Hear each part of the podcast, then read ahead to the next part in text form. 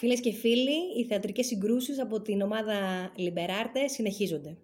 Για σήμερα, ένα μικρό απόσπασμα από το θεατρικό έργο «Μικρό πόνι» του Ισπανού συγγραφέα Πάκο Μπεθέρα. Ε, ο ίδιος ο συγγραφέας μας πληροφορεί ότι το έργο είναι αφιερωμένο στο Μάικλ Μορόνες και στον Γκρέισον Μπρους, αλλά και σε όλα τα παιδιά, αγόρια και κορίτσια, που όπως εκείνοι υπέστησαν λεκτική και σωματική βία, χωρίς κανένας απολύτως από το περιβάλλον τους να κάνει κάτι για να αποτρέψει αυτή τη, αυτή τη βία στο έργο. Ένας άντρας και μια γυναίκα που εκτός από ζευγάρι είναι και γονείς. Ένα παιδί που κατά τη γέννησή του το αποδόθηκε το βιολογικό του φίλο, αγόρι. Εκείνο πιθανά να μην αισθάνεται έτσι. Η κοινωνία όμως το βλέπει ως αγόρι και άρα περιμένει από αυτό να ακολουθήσει συγκεκριμένους ρόλους και επιλογές με βάση αυτό το φίλο.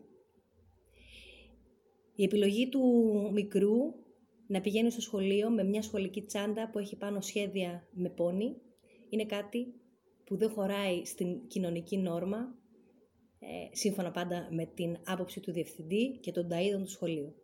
Εκείνο αντιστέκεται με παιδική αθότητα. Οι γονείς στο συγκεκριμένο απόσπασμα προσπαθούν ο καθένας με το δικό του τρόπο και με τη δική του φιλοσοφία απέναντι στη ζωή να το προστατέψουν.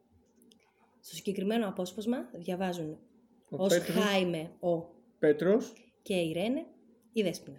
Καλή σας ακρόαση. Πού είναι; Είσαι ηλίθιος ή τρελάθηκες τελείως; Μια στιγμή ηρέμησε. Να ηρεμήσω. Να ηρεμήσω. Μπήκε στο σχολείο σαν τρελός, απειλούσες τα παιδιά στο προάβλιο και αναγκάστηκαν να φέρουν την αστυνομία. Δεν ξέρεις πώς με υποδέχτηκαν οι άνθρωποι.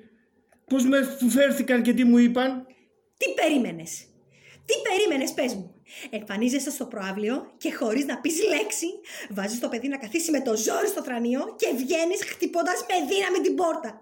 Νομίζεις ότι είναι τρόπος αυτός. Αυτό που θα έπρεπε να κάνω ήταν να πάρω ένα μπιντόνι πετρέλαιο και να βάλω φωτιά σε όλο το σχολείο. Χάιμε, το παιδί δεν ήξερε πού να κρυφτεί από την τροπή του που έβλεπε τον πατέρα του να ουρλιάζει στους διαδρόμους και βγήκε τρέχοντας στον δρόμο. Και πού είναι τώρα, σε ρωτάω. Στο μπάνιο. Τον έφερε η αστυνομία. Τον βρήκαν μόνο του να κλαίει. Περπατούσε στη λεωφόρο. Ορίστε τι κατάφερες. Που πήγε στο σχολείο και του αγόρασε άλλη σάκα. Λυπάμαι. Θύμωσα. Δεν ξέρω. Τον έκανε ένα ένα ζεστό μπάνιο. Του έφτιαξα ένα ετήλιο για να ηρεμήσει. Είναι τώρα στην πανιέρα. Άσπρος, σαν το γάλα. Με την καρδιά έτοιμη να του βγει από το στόμα. Κατάλαβες τι πέρασε εξαιτία σου; Αφού σου είπα λυπάμαι, εντάξει. Και τι σημαίνει αυτό; Τι θέλεις να βρεις; Εμπρός. Εξήγησέ μου. Δεν το βρίσκω σωστό να πιστεύουν οι δάσκαλοι και τα άλλα παιδιά χωρίς καν να ζητήσουν από το Λουίσμι να τους πει τη δική τους εκδοχή. Θα μου φαίνονταν πολύ παράξενο να μετάνιωνες για κάτι. Θα πρέπει να ντρέπεσαι. Να ντρέπομαι επειδή λέω αυτό που σκέφτομαι και δεν είμαι πρόβατο που ακολουθεί το κοπάδι. Τι κοπάδι και βλακίες μου λες τώρα. Ακόμα και ένα πρόβατο έχει καλύτερους τρόπους από σένα. Δεν ξέρω αν το ξέρεις, αλλά έστραψες όλους τους γονείς εναντίον μας. Αυτός ο άνθρωπος Ιρένε, ο διευθυντής, ήθελε από την αρχή να εξοντώσει το παιδί και τα κατάφερε. Δεν έδωσε το δικαίωμα στο Λουίσμι να υπερασπιστεί τον εαυτό του γιατί του διευθυντή του ήρθε κουτί αυτό που έγινε. Κάνε μια προσπάθεια ρε γαμώτο. Να καταλάβεις τι θέλω να σου πω. Το σχολείο χαίρεται πολύ που καταδιώκουν τον Λουίσμι και, και τον δείχνουν με το δάχτυλο όχι μόνο χαίρεται, αλλά και τους σιγοντάρει. Πώς γίνεται να μην το καταλαβαίνεις αυτό; Δεν έπρεπε να φερθείς έτσι. Αυτός ο άνθρωπος μισεί το Λουίσμι με όλη του την ψυχή. Να έβλεπες πώς έσφυγε τις γροθιές του και πώς ήταν τα μάτια του όταν τον κοιτούσε. Στο λέω τώρα και ειλικρινά δεν ξέρω πώς δεν τον άρπαξα από το λαιμό. Πώς δεν τον κόλλησα στον τοίχο επιτόπου. Θα λάβουν μέτρα και θα σε καταγγείλουν. Μου τηλεφώνησα πριν από ένα λεπτό και προσπαθούσα να τους πείσω, αλλά στάθηκε αδύνατο. Έχουν ενοχληθεί πολύ και δεν δέχονται με τίποτα να πάρουν πίσω την καταγγελία. Εγώ φέρθηκα απλώς όπως θα φερόταν οποιοδήποτε πατέρα στη θέση μου. Δεν γίνονται έτσι τα πράγματα. Γίνονται με ηρεμία και ευγένεια. Με ηρεμία και ευγένεια σε τρώνε. Αλήθεια. Δεν έλεγες το ίδιο τις προάλλες. Τις προάλλες έλεγες ακριβώς το αντίθετο.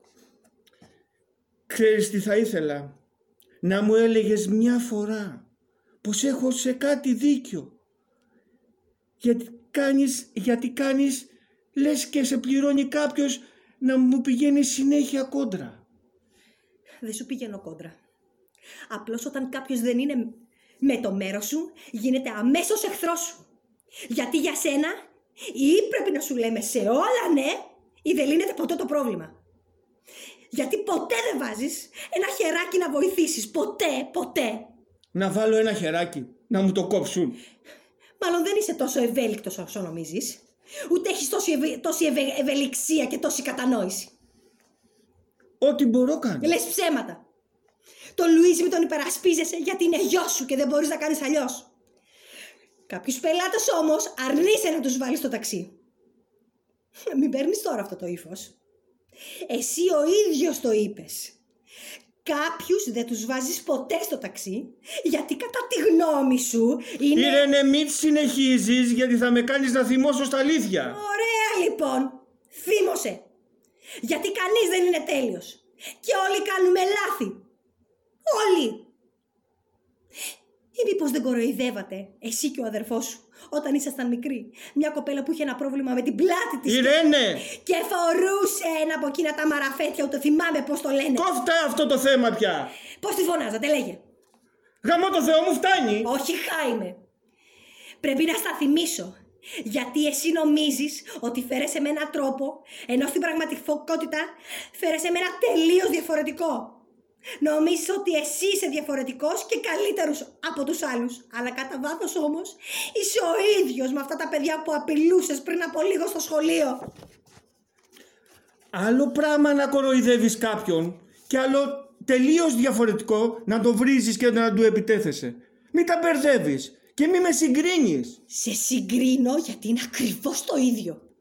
Δεν μπορώ να πιστέψω ότι δικαιολογείς όσα έκανα στο παιδί σου. Δεν δικαιολογώ τίποτα. Σου λέω απλώς ότι... Και βέβαια τα σου δικαιολογείς. Είναι φως φανάρις. Δεν έχεις παρά να ανοίξεις τα αυτιά σου και να προσέξεις τι λες. Ή μήπως δεν ακούς αυτά που λες. Είναι δύσκολο να συζητήσεις κανείς μαζί του. Και με σένα. Όχι, δεν είναι δύσκολο. Υπάρχουν πολύ διαφορετικοί δρόμοι που, μπορούν, που μπορεί να πάρει η συζήτηση. Εσύ όμως θέλεις να βαδίζουν όλοι στη δική σου κατεύθυνση. Και αυτό δεν γίνεται. Και με το πόμολο μιας πόρτας θα συζητούσα πολύ καλύτερα από ότι με σένα. Δεν καταλαβαίνω λοιπόν τι κάνουμε εδώ, γιατί συνεχίζουμε αυτή την κουβέντα; Συνεχίζουμε την κουβέντα γιατί μόλις έβαλες εμπελάδες την οικογένειά σου. Ας με καταγγείλουν. Αν θέλουν ας με καταγγείλουν και ας με συλλάβουν. Ας μου κάνουν ό,τι θέλουν. Στο ορκίζομαι όμως ότι πριν καταφέρει αυτός ο άνθρωπος να περάσει το δικό του και να διώξει το Λουίσμι από το σχολείο, θα τον αφήσω χωρίς δουλειά. Προσπαθώ εδώ και πολύ καιρό. Δεν ξέρεις πόσο καιρό προσπαθώ. Αλλά υπάρχουν κάποια πράγματα που πραγματικά με ξεπερνούν. Και ένα από αυτά είναι το μυαλό σου ρε γαμότο. Στα αλήθεια, μου λες ότι δεν καταλαβαίνεις γιατί το έκανα αυτό.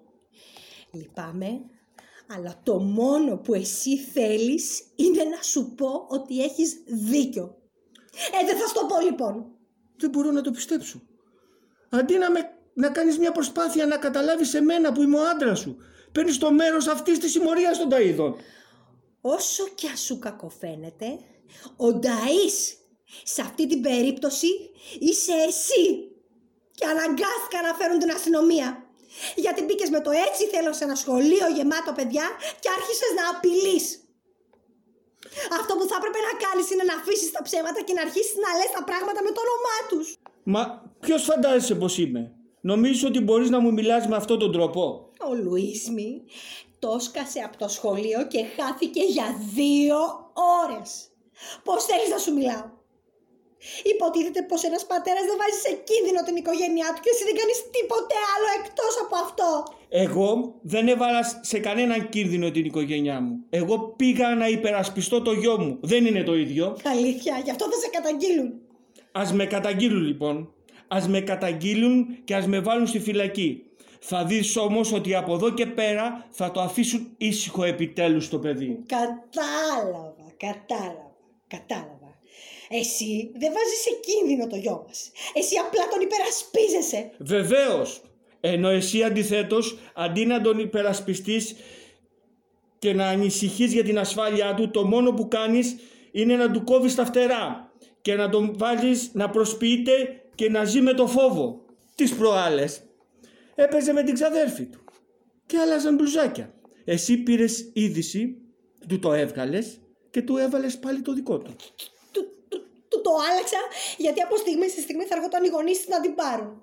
Του το άλλαξες γιατί δεν ήθελες να το δει ντυμένο έτσι ο αδερφός σου. Δεν θέλω ρε γάμο όταν να βγαίνει το παιδί στον δρόμο έτσι και να τον πειράζουν. Πόσες φορές πρέπει να σου το πω.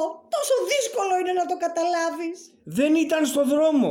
Εδώ μέσα στο σπίτι ήταν. Ναι, αλλά άμα τον αφήσω να τα κάνει εδώ μέσα, μετά να τα κάνει και έξω στον δρόμο και... και... Μη- μεγαλώνει η Ρένε. Μεγαλώνει. Και το πρόβλημα έστω κι αν εσύ δεν το δεις, μόλις τώρα αρχίζει. Γιατί το παιδί παίρνει αποφάσεις. Το ότι μεγαλώνει το παιδί δεν σημαίνει ότι παίρνει και αποφάσεις. Άστο. Γιατί δεν πρόκειται να καταλήξουμε πουθενά. Άσε που μιλάμε για εντελώς, εντελώς διαφορετικά πράγματα. Δεν το νομίζω. Εγώ νομίζω πως κατά βάθος μιλάμε για το ίδιο.